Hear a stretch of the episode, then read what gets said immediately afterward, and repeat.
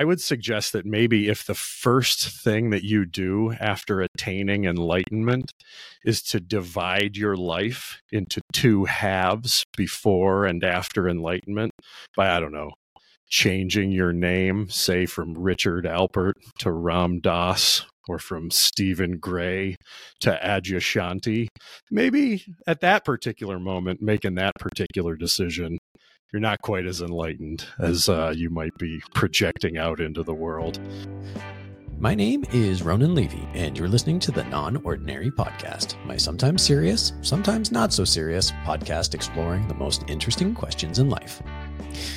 In case you hadn't realized, somewhere between zero and the number two is one. Thanks for the math lesson, Professor Ronan, you may be thinking to yourself, and to that I say, you're welcome because what you may not appreciate is that somewhere in that jump from zero to two, we go from non natural numbers to a natural number. Why does that matter? Honestly, fucked if I know. But as you'll hear in this conversation with Ben Doc Askins, author of The Anti Hero's Journey, there's something about that question that seems important. Or not at all. Don't listen to me, think for yourself.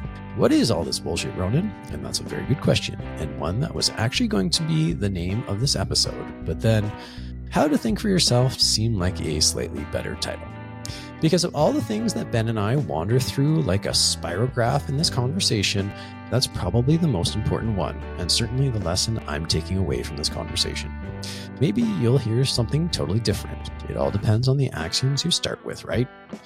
But before we get into this conversation, I have to remind you that all people appearing in this podcast, including naked mole rats, are fictitious. Any resemblance to real persons or mole rats, living or dead, is purely coincidental. Enjoy the conversation. All right, for this podcast, I usually go a little bit more off the cuff, but I actually wrote down a whole bunch of motherfucking questions for you. Shit, uh, did his homework. Long time listener, first time caller here. Yeah, long time since I've did, done homework too. So I, I hope uh, hope you appreciate the effort that goes into this. I appreciate everything. Oh, that's good. Um, or you appreciate you watch uh, you watch Letterkenny. That's what I appreciates about yous. That's awesome. All right, here we go. All right, Ben. I have to say with certainty that I've never done a podcast like this, but my okay. only question for you in this entire podcast is what the fuck? the mic is yours. I'm straight psychic. I knew that was going to be the question, right? Yeah. Uh, okay. More seriously, though, uh, you wrote a book called The Anti Hero's Journey The yes. Zero with a Thousand Faces. It starts yeah. with a philosophy that all reality is zero, and then goes on to tell all the untrue stories of your life. So it'll help us or me tell all the un- untrue stories of our or my life. Um, so to get started before we hear all of your untrue stories. what made you want to write this book? Where did the idea come from? And why did you feel compelled to write it? Yeah, yeah. Um, here, I'm, I'm going to say something controversial at the okay. outset, if you can imagine that, just to maybe like hook the audience in and then they'll stay with us for the duration or something, right? I talk a bunch in the book about like enlightenment, whatever that means, right? Yeah. And there's like Western views of that and Eastern views of that. Is it Buddhist enlightenment? Is it American enlightenment? But I would suggest that maybe if the first thing that you do after attaining enlightenment is to divide your life into two halves before and after enlightenment by, I don't know, changing your name, say from Richard Alpert to Ram Dass or from Stephen Gray to Adyashanti, maybe at that particular moment, making that particular decision, you're not quite as enlightened as uh, you might be projecting out into the world. My name's Ben Askins. It always has been, and it always will be. And whether I'm enlightened or not, you can judge for yourself because the whole point of the book is to just think for yourself or not at all. or not at all. um, all right. Um, Throw you a curveball that didn't even answer any of the three questions that you asked me, right? No. You want, you want to hear about why I wrote the book? Yeah, yeah. Uh, I, I, love the. Uh, I, I, hope you're getting sponsored by Liquid Death right now because that was a, a perfect moment uh, to be drinking some Liquid Death. The Armless Palmer is my favorite Liquid Death. All right. Um, so let's i'm going to ask this question but feel free to circle back let's use ram dass as, as potentially a point of uh, conversation yeah yeah so the book takes us through the logic that the only sin is creatio ex nihilo to make something out of nothing yeah, it yeah. seems to start with a logical inference that if every philosophy starts with axioms that must reside outside of that philosophy then no philosophy can exist by itself do I have that right? Take me through that thinking. Yeah, yeah. Explain like what what chapter zero is all about in the book, right? the zero exactly. with a thousand faces, writes chapter zero. And uh, some of the inspiration there is uh, I'm just kind of popularizing a particular philosophy, uh, most commonly written about by a philosopher named Graham Priest. Dr. Graham Priest talks about the liar paradox and then non classical logics, paraconsistent logics like dialetheism, where it's possible for some statements to be both true and false, neither true nor false at the same time. And that's like Western analytic philosophy's way of looking at it. But there's problems like that that go as far back as we've got, you know, written words. They'll call it the tetralemma in uh, Hinduism and in Buddhism, where you know, there it's something that's beyond the koans, right? Like, what's the sound of one hand clapping? Or if a tree falls in the forest, right? I can clap with one hand. Problem solved, right? That's like that's like the North American way of answering all of these, right? Is we just find a loophole, and that's kind of like the whole point of my book is like, what's the American version of enlightenment or whatever? Let's cut through the bullshit. I don't right. want any gurus. I just want anti gurus. I don't want heroes. I want anti heroes. I want to. I don't want to sit at the top of a mountain in the lotus position, starving forever. I just want to like have less war and a whole lot more peace. And can we get there real, real fast? It's kind yeah. of my philosophy that I try to explicate in the story, right? But coming back around to your question, like you have to have a firstest first principle if you're going to do anything. If you're going to do logic, if you're going to do math, if you're going to have laws, if you're going to have rules for the games that you're going to play, you got to have that first rule. And really, ultimately, all of the first rules aren't necessarily any better than any of the other ones. It's just which ones are everybody else playing by around you. And then you play by those rules, right? Like the classical examples are geocentrism versus heliocentrism and how we look at the way that we construct the, construct the stories about our existence. Or it's a move from uh, you know, Newtonian mechanics to Einsteinian mechanics and physics. Like we get real uh, interested in all of these sorts of things, and there's mind bending questions about quantum physics, and mm-hmm. it, it's got it's trickled out to the point where it's in the popular consciousness now, right? Like there's jokes on TV shows uh, about quantum physics, and there's life coaches and yoga gurus of different kinds that are incorporating, you know, superposition and Schrodinger's cat into the way that they want to sell you their particular course on how to do stretching a certain way or whatever, right? And I, as far as I know, like I've read quite uh, broadly at this point in my life. I haven't seen where anybody really went right at the heart of a whole lot of this stuff. In in my reading of things, logic and math are about as basic as it gets. Like trying to say anything about physics is going to involve your particular philosophy of words and numbers in the first place. And there's axioms in those games too. And kind of the point that I drive at is you will need to accept some axioms. So everybody else has these particular axioms. And I talk about, you know, in math, it's, you know, Peano's axioms are what we do for basic arithmetic. And in logic, there's the law of non contradiction, is kind of the most basic, basic. The firstest, first principle is what I call it, right? Yeah. Uh, Sorry, before but, you go on, can you just explain uh, a, couple, a couple of those axioms, just so anyone listening sure. who hasn't read the book and can get understand in a little more depth? I'll just I'll just keep on running, and maybe they'll like tune in, and then they'll actually buy the book and read it or something, right? or they'll just tune us out and move on. Like this guy's an asshole. He doesn't like nothing. Ram Dass. He doesn't like Adyashanti. He thinks he's smarter than me. He thinks he's smarter than everybody, and that yeah, you know, nothing could be further from the truth if you get to know me. Like I just like to crack some jokes from like that perspective. The, the book's intended to be a lot of fun, as well as open up a lot of questions. Right at the end of the day, like there's a lot of people who are afraid of taking psychedelics and the book is intended to be sort of like a psychedelic trip that you can read and put down anytime you start to get nauseous or your head starts to hurt you get a little bit scared. If you're having a bad time you can put a book down. You can't undigest a large dose a heroic dose of yeah. mushrooms or lsd or whatever right?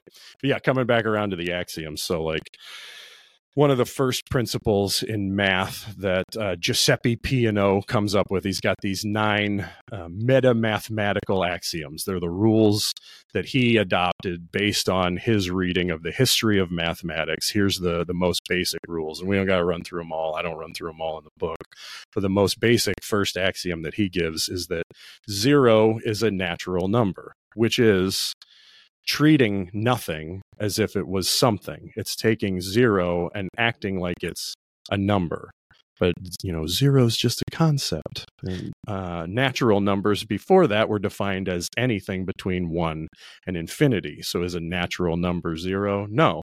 But if we do a little sleight of hand mathematically we do a little philosophical abracadabra and slide zero over into the set of natural numbers turns out that you can create all kinds of crazy mathematical equations and you can come up with actual infinities and that's where things like you know hilbert's hotel paradox comes in where you can have an infinite hotel with infinite rooms and infinite guests and all you have to do to make room for one more person is just slide everybody down one room further and open up room one oh sure enough we can fit a person in there these sorts of paradoxes are a lot of fun and philosophers make a lot of money publishing papers about trying to solve them what nobody's sure paying attention don't to. make any money and that's probably one of the problems we have in our society but right like uh you know different philosophers find a way to write a business book and that's whenever they start to make money right? that's exactly right yeah and uh i think uh, you may have heard this term before but i think a lot of what you're talking about right now is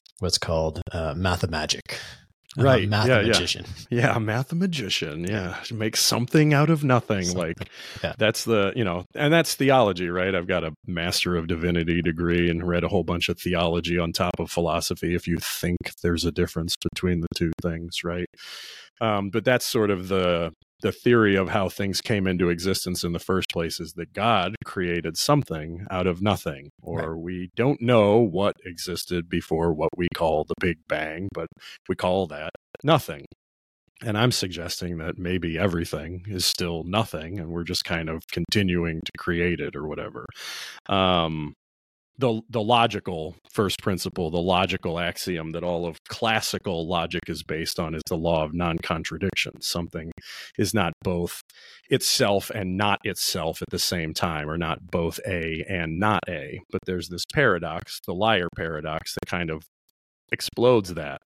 And the, the sentence is just this sentence is not true. It's one of the paradoxes of self reference, where if the sentence is true, then it's telling us a lie, then it must be false. And if the sentence is false, then it's claiming that it is already not true, so it must be true. And you just kind of run in these circles in your head over and over again. If it's, it's like not that, true, then it must be false. And if it's not false, then it's got to be true. And if, it's uh, taking me know, to that moment in Labyrinth. Remember Labyrinth, the movie where we saw David Bowie's junk quite dance, clearly magic dance, magic dance.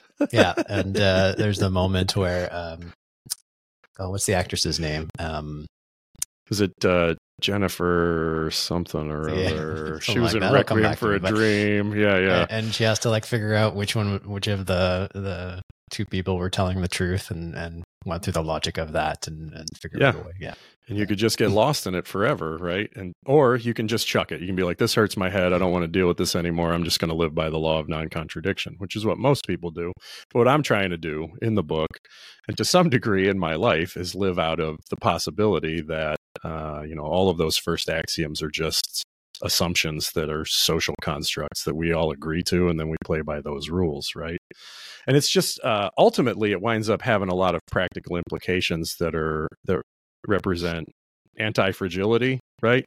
Right. Uh, you're familiar with like paradigm shifts. Uh, in science thomas kuhn wrote a book the um, structure of scientific revolutions talking about you know kind of moving from one major paradigm of seeing science a certain way to another usually involves this eruption at a certain point where you hit a tipping point and everybody stops believing in uh, you know intelligent design and moves to Darwinian evolution as the way in which we interpret all of the so-called facts of science around us. And uh, yeah. you know it ended a whole bunch of people's careers when they had to you know fight over which one of these is it going to be. And one way to be sort of anti-fragile whenever a paradigm shift takes place is to kind of recognize whatever the first axiom was was something we all kind of just agreed to in the first place. So if we're going to move to another one i can just jump ship to the new paradigm faster than everybody else because i knew the first paradigm was bullshit that we all agreed to in the first place and now we're going to agree to some new bullshit well okay why would i fight about that with you? Let's just get back to the business of living yeah. and taking care of you know the illusions around us that we love in particular like my wife and my children and my business and all of those sorts of things. Is that making sense? It does yeah. It reminds me as me much of, as uh, anything does.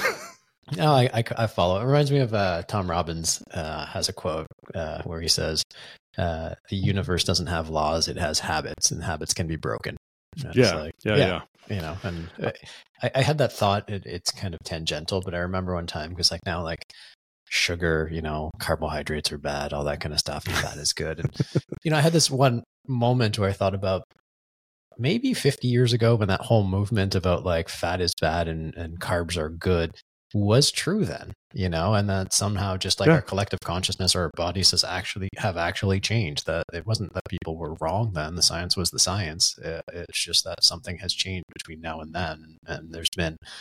At least in that case, like a physical or biological paradigm shift that happened. I don't know, but it's the same kind of logic of like, you know, all truths can be questioned, I suppose.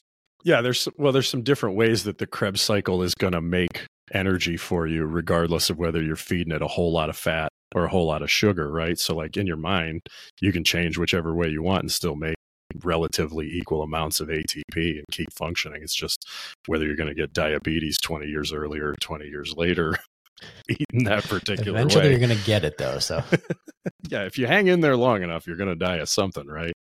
Or how do I say it in the book? If the Big Bang gives us all tinnitus, if we hang in there long enough, you know. Um, That's absolutely yeah. right. In the in the first place, uh, I wrote the book mostly to cure my own insomnia. Like I just couldn't sleep for two weeks, and that was when I wrote the book, which has become like an inside joke with all of my friends. Is like, yeah, you want to cure your insomnia, just write a book. That's super normal. That's what everybody else would do, or whatever, you know. Um, but I just couldn't sleep for about two weeks in a row because I had these ideas running through my head. I'd done um, a ketamine assisted therapy session pretty recently before that and people okay. call it like downloads or like you're trying to make sense of stuff and it was a pretty it was a bad time i had a bad time in that particular uh you know ketamine session or whatever and then a couple weeks later i was i just couldn't sleep until i like integrated these thoughts in my head and just put them down on paper. And the final product of the book is slightly better than my like insomniac rantings but not by much to be completely honest right? So that you know like the joke among me and my friends is like yeah it took me two weeks to write the book or it also took me 42 years to write the book because it was just trying to make sense of a whole bunch of like armchair philosophy problems that I've been playing with for a long time in my head and a whole bunch of just, you know, my own childhood and my own, you know, war stories and, and all of that sort of stuff just to make sense of. And once I got it out of my head, I could sleep. So like, you know, after the two weeks was up, I was like, okay, this is good enough maybe to put out into the world. I shared it with some people who are the kind of people who wouldn't just like point out if your fly was down. They're the kind of people who would call everybody else's attention to the fact that your fly is down, you know? Yeah. They're like, yeah, this is pretty good. I kind of like it. You know, like one of them was willing to write the foreword to the book and, uh, you know, I managed to cull together quite a few people who've, you know, at least enjoyed the trip of trying to understand what the hell it is I'm trying to say there, right? Like you said, what the fuck? Exactly. Uh, you know, any book that has a post, uh, what's the word? Post, uh, after death. What's what's the word I'm looking for?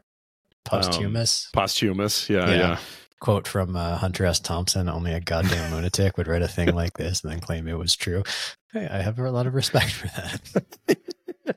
yeah, and that's some of it too, right? Like, um, I'm a big Hunter S. Thompson fan, so to a certain degree, I was trying to channel Hunter a little yeah. bit in some of this sort of stuff. And I, you know, like he's done a ridiculous amount more drugs than than I have, but uh, his story's an amazing story, and I always enjoyed reading a bunch of the stuff that he wrote. So some of it's kind of me just kind of imitating him a little bit, right? Yeah. But that was how he felt about Fear and Loathing in Las Vegas. Like after he put it out there, he's like, only a goddamn lunatic would write something like this and then claim it's true or whatever, you know. Like, and that, uh, like, there was this temptation in writing it. There wasn't the temptation in writing it, but the idea of publishing, I, I thought about like, should I put this under a pseudonym? Should I just like put this out there under somebody else's name?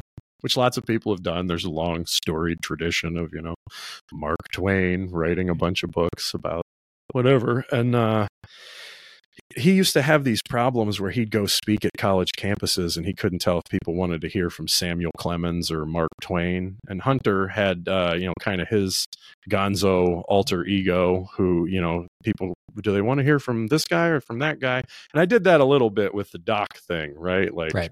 it's, you know the title on there is Captain Ben Doc Askins or whatever. But that was actually a way of of kind of integrating what I felt like was a split in my own personality or my own experiences, right? Because I've deployed a few times as a combat medic and as a PA.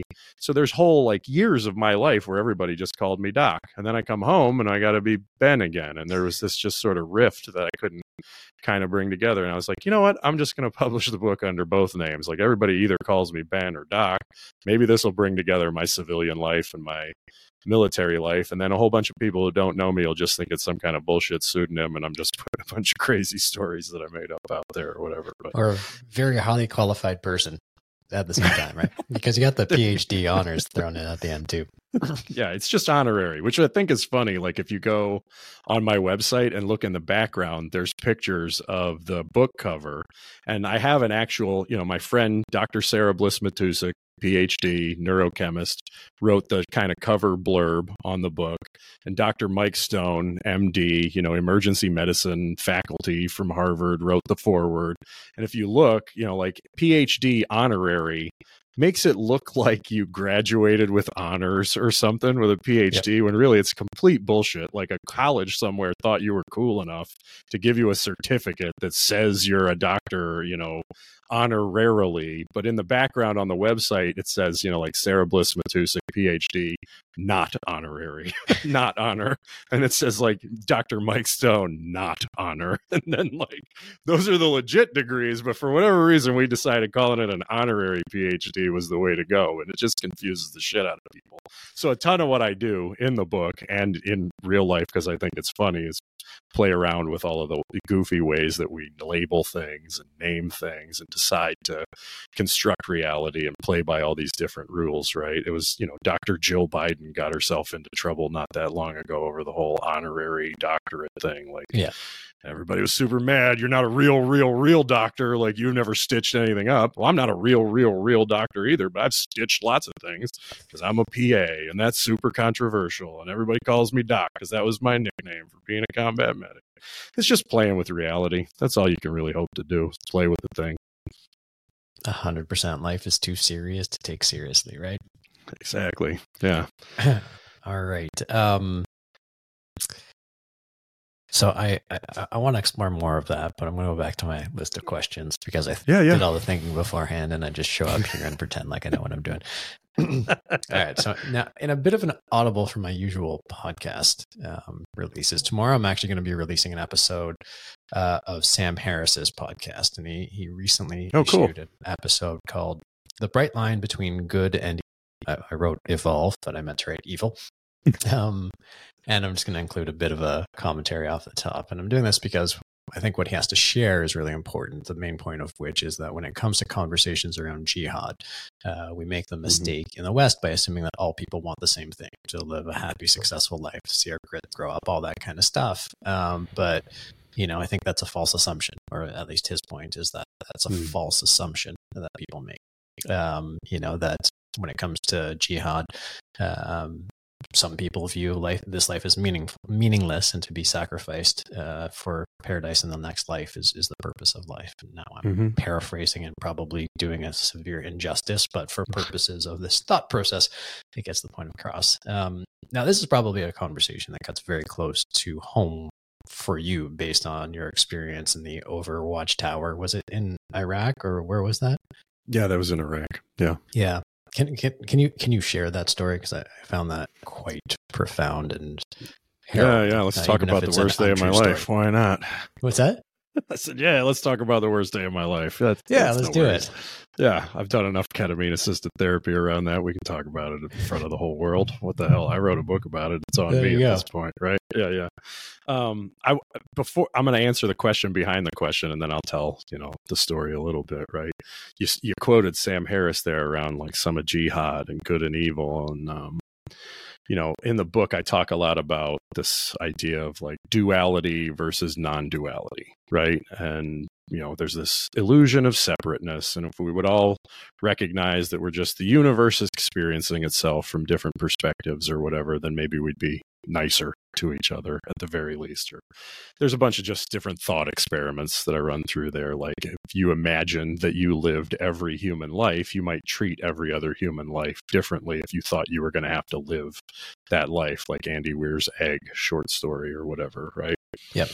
Um, and you and I talked when I had you on my podcast about like the idea of a dialectic where, you know, there's a thesis and an antithesis and a synthesis that's just this natural way that we kind of navigate our way through the world, right? And a bunch of what I'm trying to do is get people to live out of a headspace that's more oneness oriented, more more compassionate, more seeing other people as having just as complex an existence as yours, if not more so, uh, so that you can relate to them. And I think one of the easiest ways to try to do that is to recognize that if you had been born whatever person you're currently judging for being whatever way they are, at this moment, you would be doing exactly what they're doing. There's nothing special about you that you are just this superhero that had you been born in a country where jihadism is in the air that you breathe from the moment that you were born until now, that you could think that you would be the hero. You'd be the one that would break all the rules in that particular society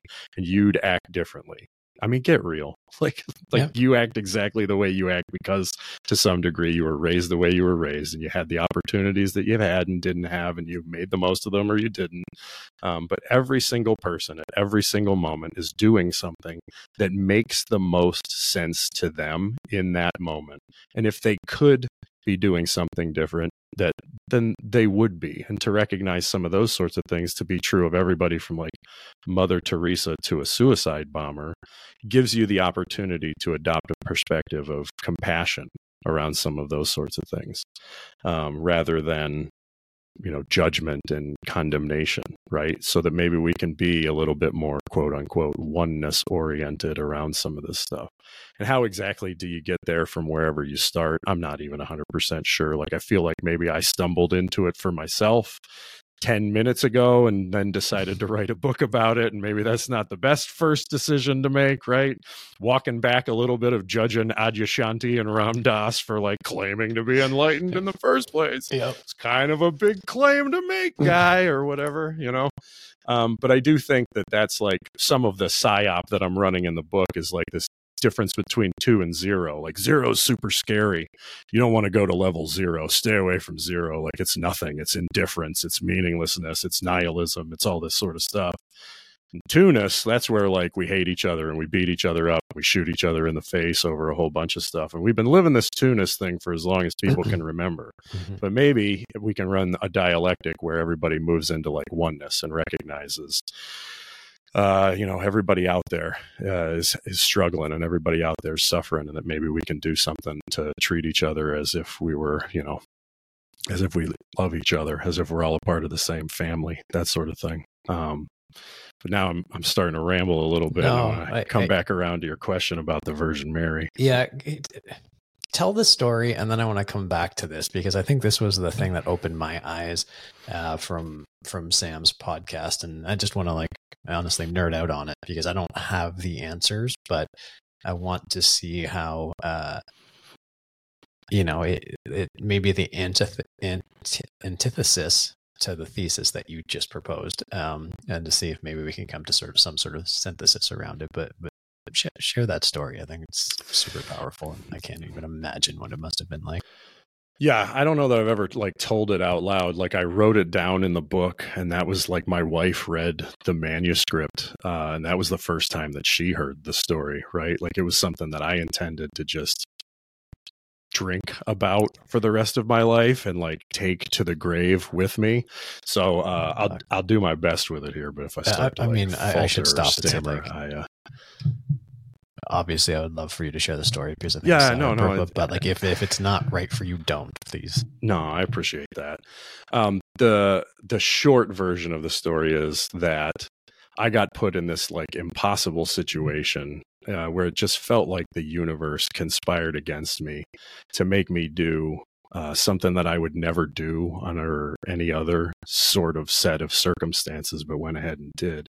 I was uh, deployed, and while I was deployed as a combat medic with a military police company, I was. Uh, my wife had our second daughter and she was born on father's day while i was gone and she had to go to the intensive care unit because she wasn't breathing properly and we put in a, a red cross message and the you know I, I went home to be with them because she was in the nicu the neonatal intensive care unit and it was just six days that she was in there because she's a tough little lady, just like her mama, and got out of the NICU in just six days. And uh, same day she was getting out of the NICU, I went right back to war. I went back uh, to my unit, which was rough, right? On the family, on me. I missed her, meeting her older sister for the first time. My wife sent me a picture of the first time that my eldest daughter met my second born, and, you know, she's holding the baby. And it was just this beautiful moment that I just wasn't there for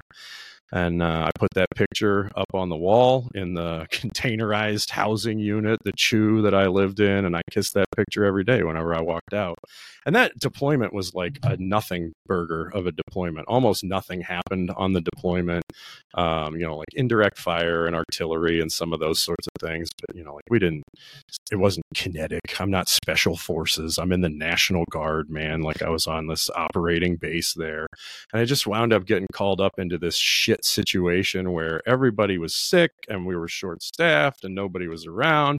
And sure, we'll stick the medic up in this tower on like guard duty and I'm passing out like anti diarrhea meds and not really paying attention to what's going on. And I'm supposed to be on a rifle and I'm mm. not a rifleman, man. I'm a medic in the army. Like every Marine's a rifleman and they're super good at shooting. And like I can shoot a little, but like I'm not an expert or anything like that and uh, and then there's this lady who turned out to be a suicide bomber that like managed to get herself inside of the wire, but not far enough inside to do uh, you know a whole bunch of damage. But I didn't know at the time. Like they've got her dressed up as a lady with a baby, right? And the people in charge are telling me to, you know, put her down because she's inside of the, you know, rules of engagement say to go ahead and engage at this point, and it's okay to engage. And I just really didn't want to shoot a baby, man. Right. Like, which I think is pretty natural for practically anybody out there, right?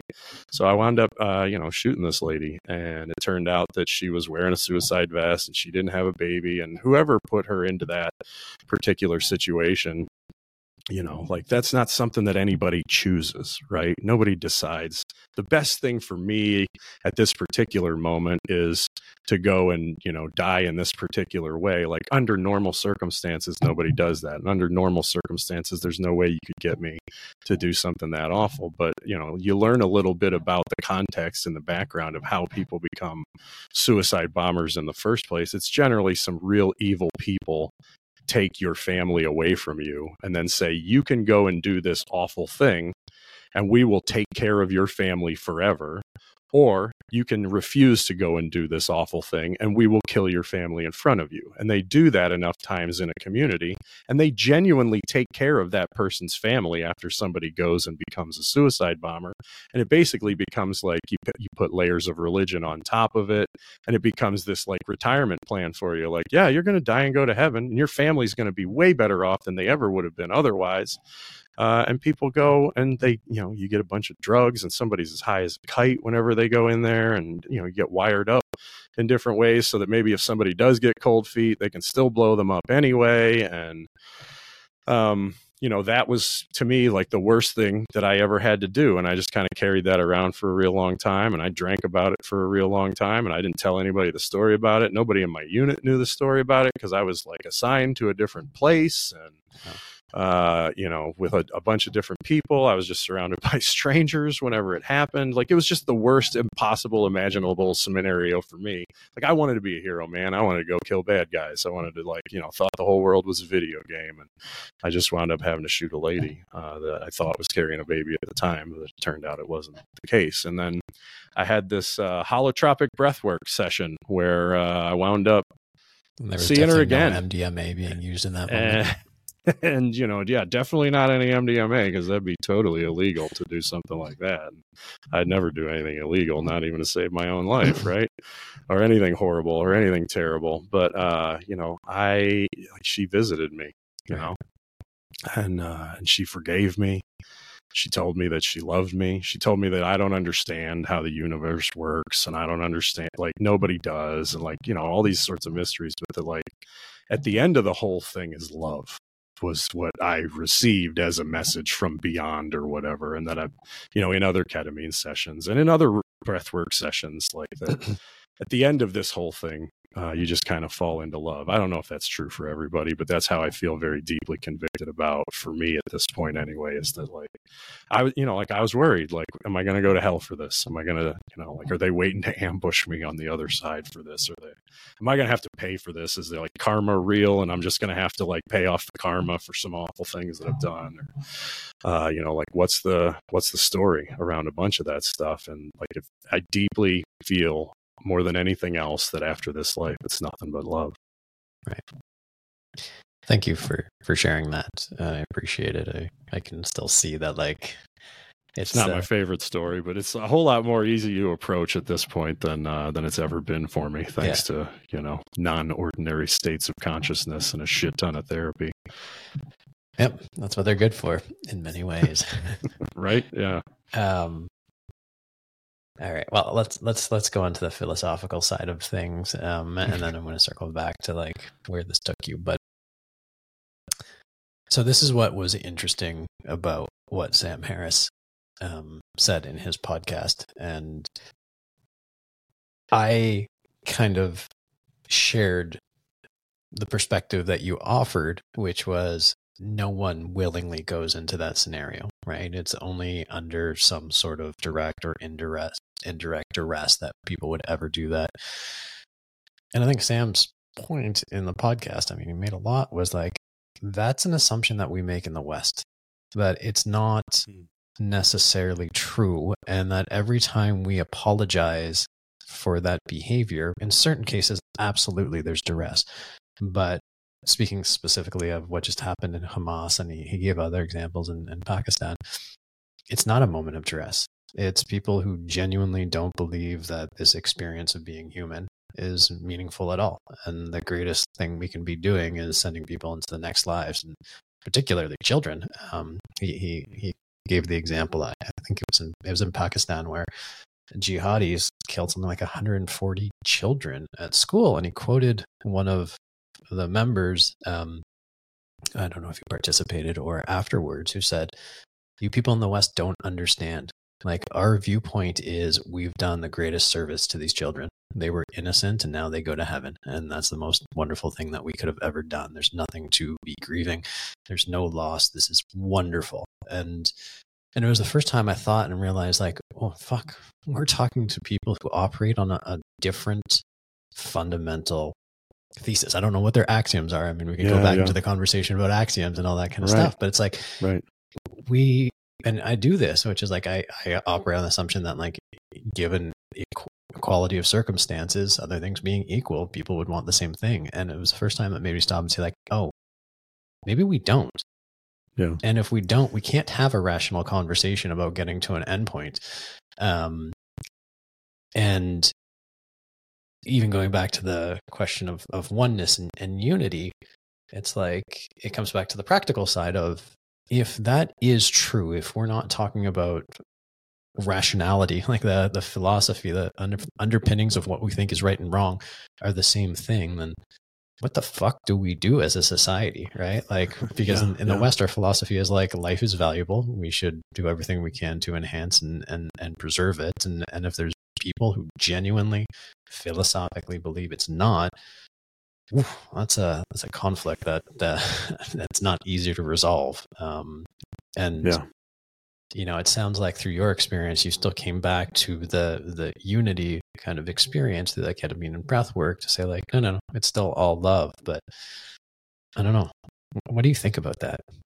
Yeah, yeah. Is it all just kind of pie in the sky, hippy dippy sorts of stuff, Doc? Are you a utopian now? Well, You're going to be a socialist? You're no, gonna, I'm the same. You know, I, listen, yeah, yeah. I was the same. No, these are the questions that I get all the time because we have these conversations, you know, in a foxhole or in like, you know, drill weekend or whatever, hanging out. Like we just got lots of time on our hands. So we, everybody's an armchair philosopher in the military because you got nothing to do sitting somewhere forever, right? And yeah. you get sick of talking about, you know, boring stuff. And every once in a while, you look up at the stars and say, "What the fuck are we all doing here anyway? And why are we here fighting these other people over all of this bullshit? Is it just about money? Is it just about you know whatever?" Yeah, you're right. Like. There has to be some level of common ground somewhere. There has to be some axiom that we share with the people that are going to come to the table to have any kind of a diplomacy discussion to have any kind of a can we make peace here um, you have to have something to base those conversations on. If it's absolute disagreement all the way down to the most basic axiom, then yeah, like we might as well just kill each other and then see. See, I won. Now my axiom's right, and we'll just go on from here. But uh, that doesn't really resolve everything, right?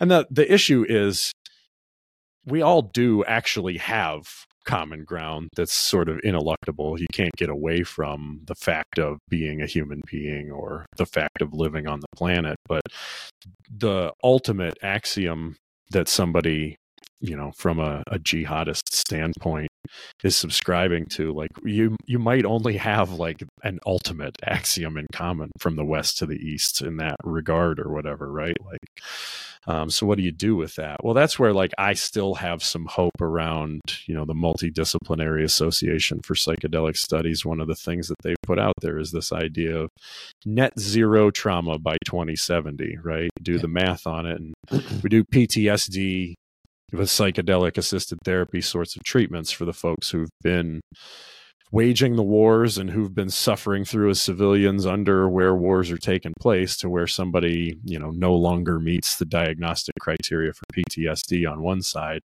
And then you get to where maybe we can do some peacemaking and diplomacy around using some of the same substances among some of the people who disagree most thoroughly right? Because that's what psychedelics are really for is opening up your quote unquote consensus reality state and allowing the opportunity to maybe, just maybe, see things from a whole different perspective than the one that you grew up with and spent the last 30 or 40 years defending and cultivating and proving to yourself that it's right enough that you'll kill a kid over uh, whether or not you believe that to be true right?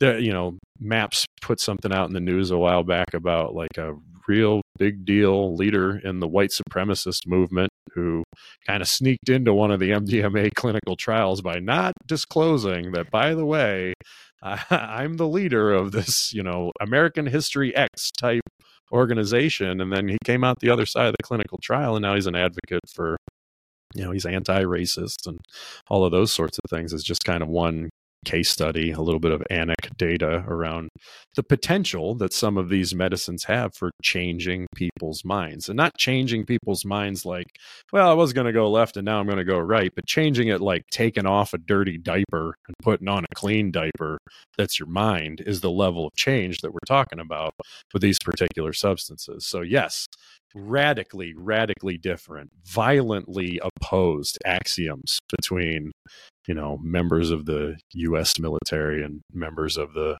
group of people that would murder children in order to send them to hell over in Pakistan. But I still think uh, you know they have a prefrontal cortex they have a brainstem and they have a midbrain in between and that there's ways of accessing you know the amygdala and the 5-HT2A receptor and all of the science you know psychedelic science nerd stuff that uh, that I'm super interested in, and that's a big part of my life now, and professional life and personal life and practice and stuff that has the potential to open people up in a way that uh, has been illegal so far, but that could really, you know, dare I say out loud, bring about world peace.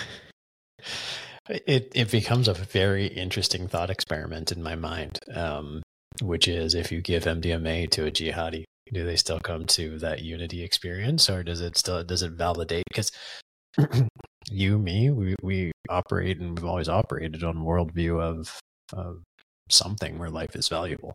Um, so is that innate to humanity, or um, is it just the philosophy that we've absorbed from who we are and where we got raised? It's a an interesting but also fucking terrifying question because if you find out that on the other side there is a an existence of humanity where life is not valuable, no matter how much love and PTSD you process, mm-hmm. it's scary. And it, it really yeah. is scary. And, and on, on a, a society wide basis, you know, there's always going to be the aberrations, the, the Ted Bundys and all that kind of stuff. But mm-hmm. I don't know.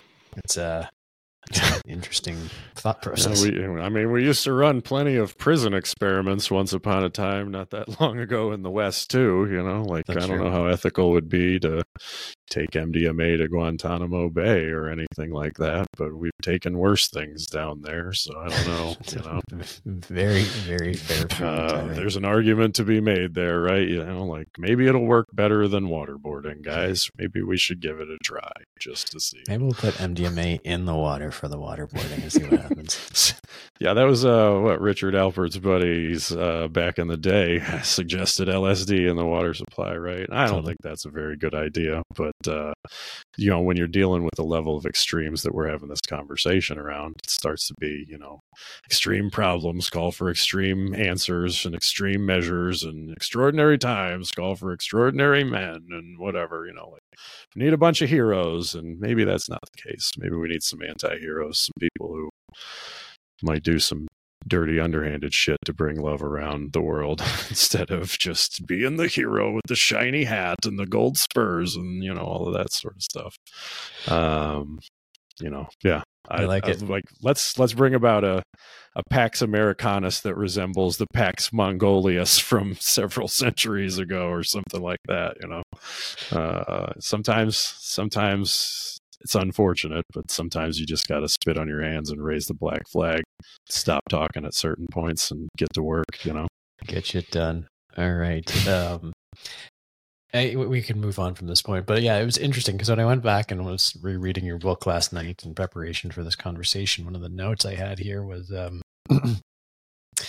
you know, if people don't appreciate the humor with which, uh, you know, your zero myth is written, it could be inferred in a in a very jihadist lens of like, well, mm-hmm. if it's all nothing, what the fuck, right? Why not, right? And yeah, yeah. It's like, ooh, that's uh, that's something I hadn't considered, and I wouldn't have considered, but for having finished the Sam Harris podcast yesterday, when it gave me a, a different look on on potential worldviews. Yeah, that's um, and that's a fair question, right? Like that's the the nihilism of the 20th century in a bunch of ways whether whatever flavor of it you're looking at whether it's the deconstructionists or it's the you know the maoists or the you know uh, stalinists or whatever it gets real violent real fast whenever you stop believing that you have to answer for your actions or that there's a higher power that's looking over all of these sorts of things or um you know and it, it does like the book's intended to kind of push you to the to the limits around some of that sort of stuff and then it ends with uh, an anti-suicide chapter instead of a suicide chapter right? And, so, and to some degree some of that's around like um, have you read the jed mckenna trilogy the enlightenment trilogy or whatever? No. So Jed McKenna's another pseudonym, right? Jed McKenna's real name was Peter Johnson and uh, made the mistake of putting his real name out on his copyright, and a bunch of people figured out who he was. But he wrote this, you know, trilogy about how to get enlightened from an American perspective. And he and I share certain uh, views about some of that sort of stuff, but he was completely okay with talking about like, yep, becoming enlightened. It's the same thing as suicide. It's just without actually killing your body, and we're all going to die someday, and it's all meaningless. And you know, it's like uh, the nihilists from the Big Lebowski. Like, are these are these guys going to hurt us, Walter? No, Donnie, these men are cowards. Um, you know, that's Shomer what I think about Jed McKenna and his pseudonym, right? Like, you're going to write under a pseudonym about enlightenment and then tell people like walk them right up to the edge of suicide and then not do anything other than let them teeter on the brink of the abyss or whatever. Like I do a lot of work in anti-suicidality in my mental health clinics. Like I talk to 10 out of 10 suicidal people quite a lot. It's been happening to me since I was a teenager, man. Like right. these people come and find me, right? Like that suicidal headspace. It does. It kind of resembles, you know, philosophical existentialism or nihilism or you know like hey if life's meaningless then we should just call it quits or we should just like kill babies so they go to heaven or a whole bunch of just weird logic but it's logical right? Once you're in that headspace once you've bought into that loop you kind of just follow it to its logical conclusion. And that's what i wanted to do like you got to finish the book. It's only 150 pages. It's not that much work right? Uh, but you got to finish the book to get to where like i have an argument for why you should just keep on living. Like, even if you think everything's meaningless, even if you are convinced by all of the reasoning so far, I think you should still just keep fucking going. I think you should hang in there. I don't think you should quit. I don't think just because you can't find a meaning in things that you should end it all or that you should hurt each other or any of that sort of stuff. Like it's kind of taking the logic to its extreme and then suggesting like there's this human impulse for whatever reason to be like unhappy with that oh God, it's all meaningless. So what do I do? I guess I'll just kill myself. Oh, super sad. Why are you going to interpret it sadly? Like the other side of the coin is you could have a whole lot of fun. If you're nothing, then you have nothing to fear. Yeah. If you have nothing to fear, then we can get real weird with having a good time with the time that we have left, right? Like buy a farm, raise chickens, have a family, enjoy your life. Like you could think that it's all still meaningless and enjoy the shit out of it. That's what I'm doing all day, every day. Yeah. Me and my imaginary family that are super real appearing to me and to everyone else out there or whatever that I love more than anything in the world. Like, eh, you know, maybe. Maybe I'm hallucinating this whole thing, including you right now, Ronan, right? Like, what's the consensus reality state to begin with? It's a mystery. That's the point. The point is, it's a mystery, and you should get real comfortable with mystery and with not knowing and with untelling all your untrue stories about bullshit. Because if those stories are leading you to despair, if they're leading you to suicide or homicide or to violence or any of that sort of stuff, maybe just rethink them. Maybe start telling new stories.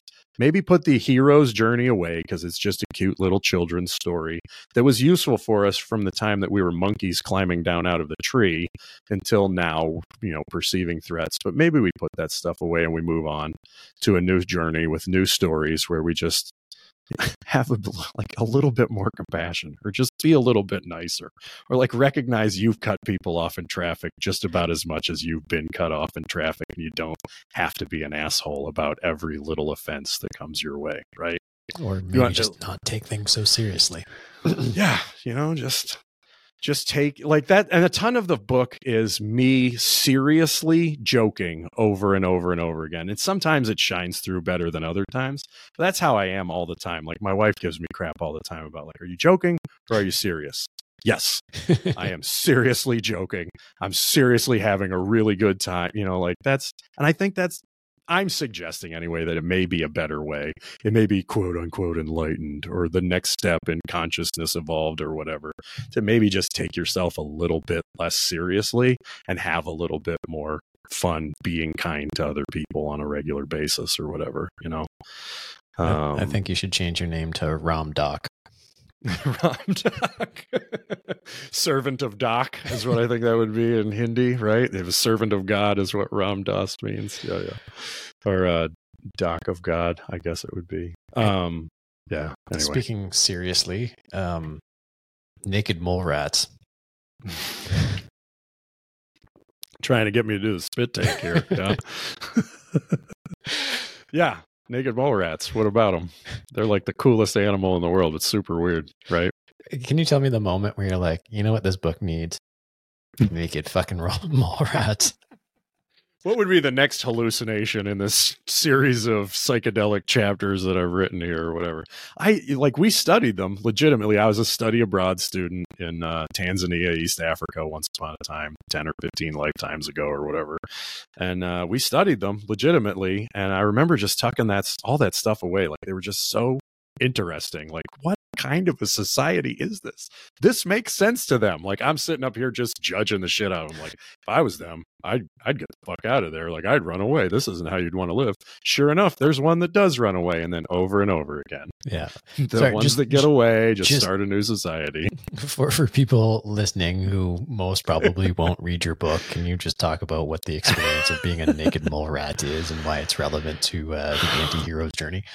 Yeah, I suggest that like the life of the naked mole rat resembles the hero's journey cycle of call, separation, initiation, return. And in like a naked mole rat colony, there's this one naked mole rat queen who's like a goddess who runs the whole thing. And most of the naked mole rats are like furniture. They're like floorboards and pillows, and she just walks all over them all day. And there's a few like soldiers that protect the colony, and uh, but then there's this there's this genetically hardwired class of naked mole rats called the escapees or the dispersers that they just they have more body fat on them. They're like born to get out of this colony, go find others like themselves, and then start new colonies over and over and over again. And then, sure enough, like they all get together and they, you know, like we're above ground now, we're not in the underground, and we'll start a new colony, and it'll be the free colony, and we'll have a constitution and a bill of rights, and it'll be a whole hell of a lot different than that monarchy that we escaped from. And then, you know, they dig down into the ground, and one of them starts putting on a whole bunch of weight and becomes the queen and starts walking all over everybody again and over and over and over again. That's what what happens to them, right? Uh, and they're super interesting, even scientifically. Like we're studying them for longevity medicine purposes because they live like ten times longer than the average rat, and mm. uh, you know, just scientifically they're interesting. I guess there's like a kids cartoon that uh, uses naked mole rats. I forget if it was Phineas and Ferb or one of those like uh, kids cartoons. They have them on there pretty regularly. Um, somebody told me about them when I was giving my book away for free at Psychedelic Science in 2023. I had a booth there. Um, here, let me let me tell you this. Did you go to PS 2023 out in Denver back in June? Yeah, yeah, I did, and uh, I created a, a, bit of a stir because I said I don't, we don't really know why psychedelics work, and truthfully, I don't care. Um, it's the fact that they do work that matters to me, and uh, yeah, yeah, that created a bit of a stir. But yeah, I was there, but I, I didn't make it to your booth. I didn't walk around that part. Yeah, I uh the first day I was there, I wore a Deadpool costume to the booth, right? Awesome. To like like there were plenty of people there who were super serious about some of the uniforms they were wearing and i was super not uh, but i was wearing you know a cosplay outfit because it's convention or whatever i wanted people to not take me very seriously and uh, but what i did was i gave away the book like i didn't sell it all you had to do was i ran this little deal where i put a bunch of numbers they were all chapter numbers in a hat and if you pull the chapter number out you sit down in the chair and you read the chapter that you pull and you give me a high five afterward, you can just have the book. I'll autograph it, all of that sort of stuff. Like I was just, if you'd exchange your attention, give me a little bit of your time, you can have the book for free, right?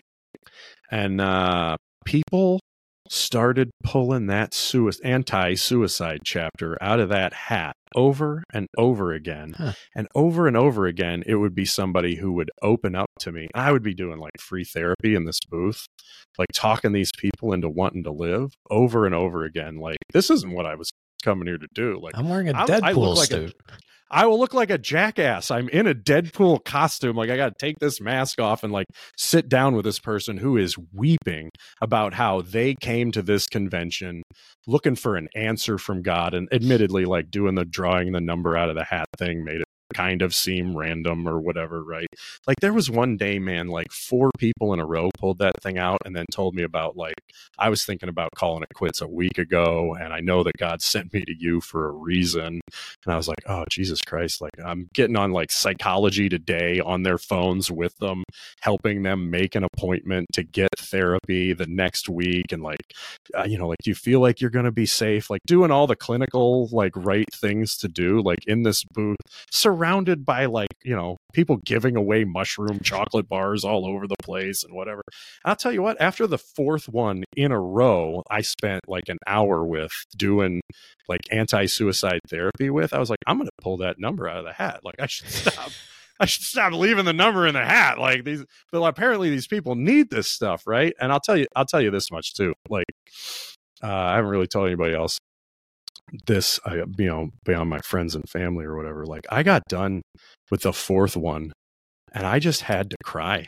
Like, mm it was and it was the weirdest thing man like it was like people were just kind of putting this stuff on me over and over again and i wasn't ready for it because that wasn't what i went to the convention to do was like my job like yeah. as a psychiatry physician assistant and i was standing there in this deadpool costume like in this booth like and it felt it didn't feel i didn't feel sad. It just felt like energy. It felt like i had to discharge all of this negative energy now or it was going to like turn into a tumor somewhere and kill me or something, you know? Yeah. So I I just took off. Like I left the convention center to go back to my hotel room to cry. And I'm like running, like in this stupid costume. Like these homeless guys are stopping me like, "Hey, you got any money?" And I gave them like all my money. Like I was just, "Get out of my way. Here, just take all this money. Get out of my way."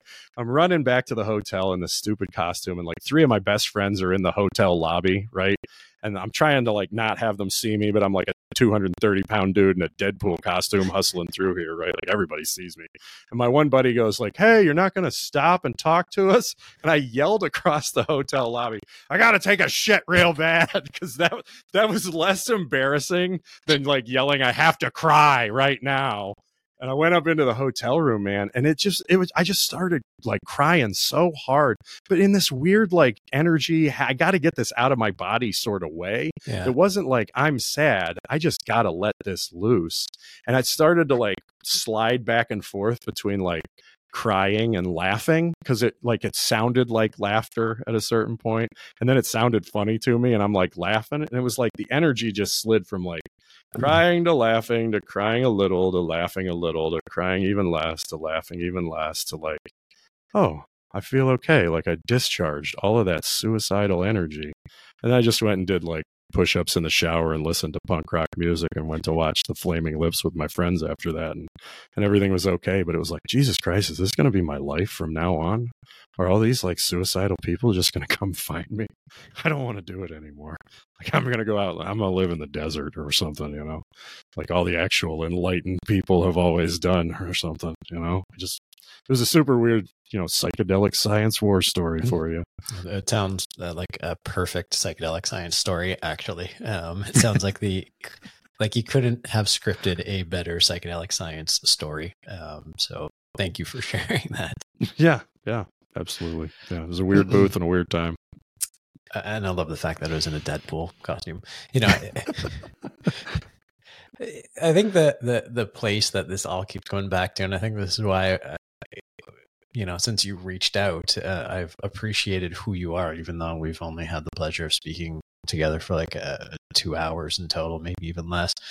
Yeah. There's a level of absurdity uh, in all of this. And like once you can embrace the absurdity of it all, then yeah, it yeah. kind of comes back to exactly your philosophy of like, well, if it's nothing, might as well enjoy it. Um, you know, and, and I appreciate that. And, I, and it's always been part of my I think MO is just being the absurdist, being the person. You know, you mentioned Darwin, and I think I mentioned it on a podcast. It's like I remember in university being told to write a paper about why Darwin's theory of evolution was the most successful, uh, and everyone wrote because it was the best. And I wrote, well, it wasn't the best. It just happened to be at a place and time where more people responded to it.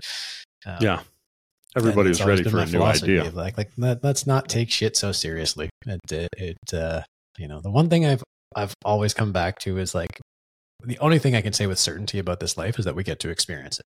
That's it. So I might as well experience it for all of it, is, what it is, right? Like the highs yeah. and the lows and all of that kind of stuff. Uh, there's nothing good or bad, but thinking makes it so, and, and kind of keep that in mind. Yeah, might as well make it good and keep it weird. Yeah, keep it weird. That's exactly right.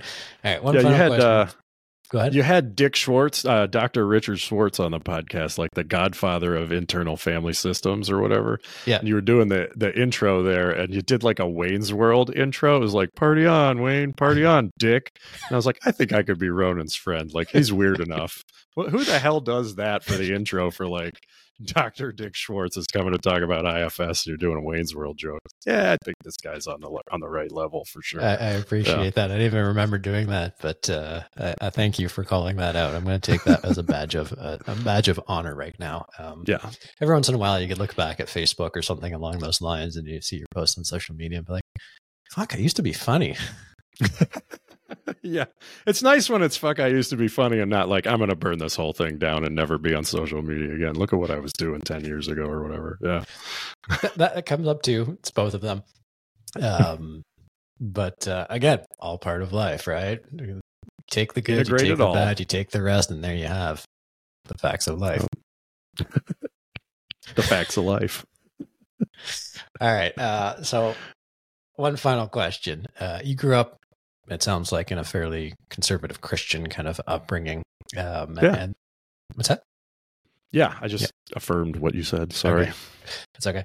Uh, and then, you know, and I'm just going to read this from chapter 15. You say, embody all of life's paradox in a way that overcomes fear with love. Why love? Not to spoil the ending for you, but that's what's on the other side of nothing. And, I, I, you know, we've touched on this in various different ways in this conversation, but do you remember when that started to become real for you? Like it's it's it it's not inconsistent with Christianity, but I can see how it's very inconsistent with how Christianity probably gets practiced quite a bit um, and is yeah. definitely more on the woo woo side of traditional religion. And it seems to be very consistent with, you know, the psychedelic movement. Um, but when, when did that when did that become real for you? Do you remember? And do you ever find it inconsistent with some of the things you were brought up with and and how how do you reconcile that? Yeah yeah that's a fair question. Um it's it's one of those things where i feel like it was something that i believed more or less throughout my whole life looking back on it and there were just times where i had more or less layers of bullshit that i stacked on top of that. Right. looking back on it now from where i'm at and what i believe it's like like I like to say, like the hero's journey is, you know, the the best stories have it woven throughout the whole thing, but the the anti-hero's journey is the reality stamped on the bottom of every one of those stories. If you flip it over and you take a look, oh, it turns out like everything's nothing. So you should be uh, loving or whatever, right? Yeah, made it exactly. like you want to know what's real. Like, what's the deal? Where'd this thing come from? Look at the bottom of it, and there's the anti-hero's journey waiting to say everything is zero. Yeah. Um. So you know, like it took me two weeks to write the book. It also took me 42 years to write the book. How long have I believed this?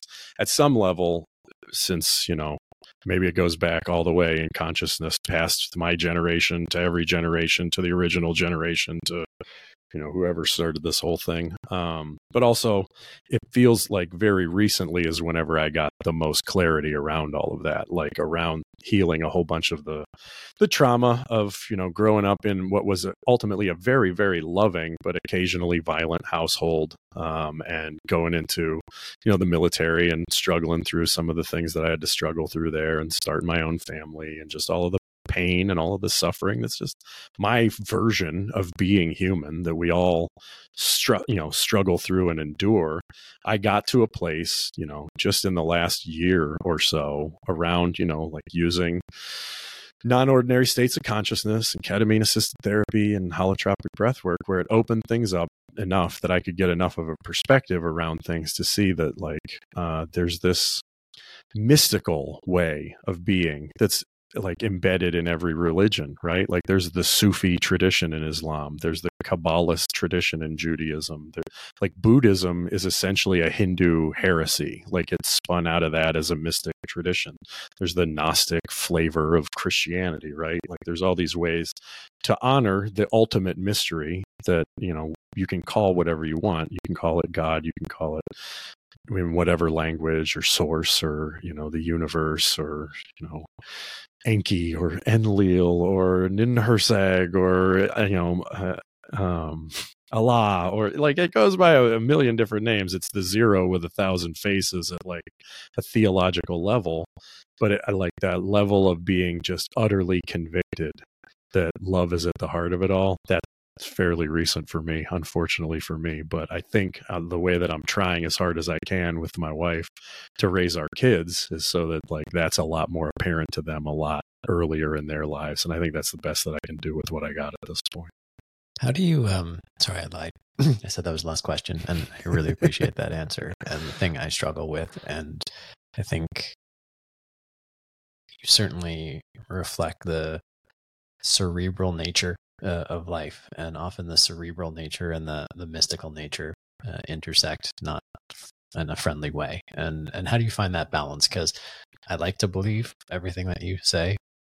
Every once in a while, I've had the experience of what you're mentioning, uh, and then, you know, the ego comes back and says, shut the fuck up, get back to work. You're an idiot. Like, here are all right. the inconsistencies of everything you're thinking about right now. So suck it. Right. Right. right. Yeah. Yeah. And there's and, those voices. How do you do, make do friends man, with all the voices in your head? Yeah. Yeah. Uh, I do. I talk to myself a lot. Sometimes it's the only way I can get an intelligent conversation going, depending on what room I'm in. Right. Um, but yeah, like I was just like trying to explain this to my wife the other day because my wife and kids like they notice, right? Like I'll zone out a little bit and be like, bah, bah, bah, and it, it is like I'm being hard on myself, like I'm being critical. Internal family systems is a great way of doing therapy around some of that stuff where like you have parts and it's just trying to integrate all your parts. And I'll be doing something and screwing it up, and there'll be this voice that's like, yeah, you know, you're a piece of shit. You always screw everything up or whatever. And for whatever reason, I've gotten to a place where, like, by pulling it apart and putting it back together, by contracting and expanding inside of my own head around some of the stuff, it's like as soon as that voice shows up, there's another voice that's like, yeah, why are you being so fucking hard on the guy? Like, he's trying as hard as he can, right? Like, yeah. and I'm, I'm just making friends with all of the parts because then that one will be like, ah, you know, like, yeah, you're right. I'm, I am kind of being a piece of shit right now. Like, why am I so hard on this guy all the time or whatever? He's doing the best. Yeah, like, you know, and it is, it's kind of like the Deadpool comics where like he's got five different fonts that are all talking to each other. And that's some of what I'm doing in the book too, right? Like I got italics where I'm talking to myself in there. Mm-hmm. And it is like it's kind of teaching yourself just a different way of being in the world. And I think maybe, you know, like, you know, biologically, there's a whole bunch of new neurons that you're growing with neuroplasticity and psychedelics can help with some of that sort of stuff. I think maybe just my brain's uh, integrating a bit better than it ever has before and it allows me that biological platform from which to then start to have self-compassion to have reflexively recognizing that like oh i'm i'm being a real jerk to myself right now. I'm being real critical and being real harsh on myself. And uh, it's becoming reflexive to the point where like um, like the critic is getting quieter and quieter and quieter right? Uh, and shows up less and less often uh, unless I'm tired or hungry or angry or, or lonely, right? Because I'm still just a human being. Yeah. No matter how enlightened I may or may not actually be, I'll always just be human, right? That's all I can hope for. exactly. Yeah. Awesome, man. Well, that's been all of my questions and a delightful conversation. Uh, I really appreciated the book for everyone's listening. Uh, if you're so inclined after this conversation, if you're not uh, back at the starting question of what the fuck, uh, definitely check out Ben's book, Anti Hero's Journey The Zero with a Thousand Faces. I promise it will confuse you, but maybe that's the point. Thank you, my friend. Thank you.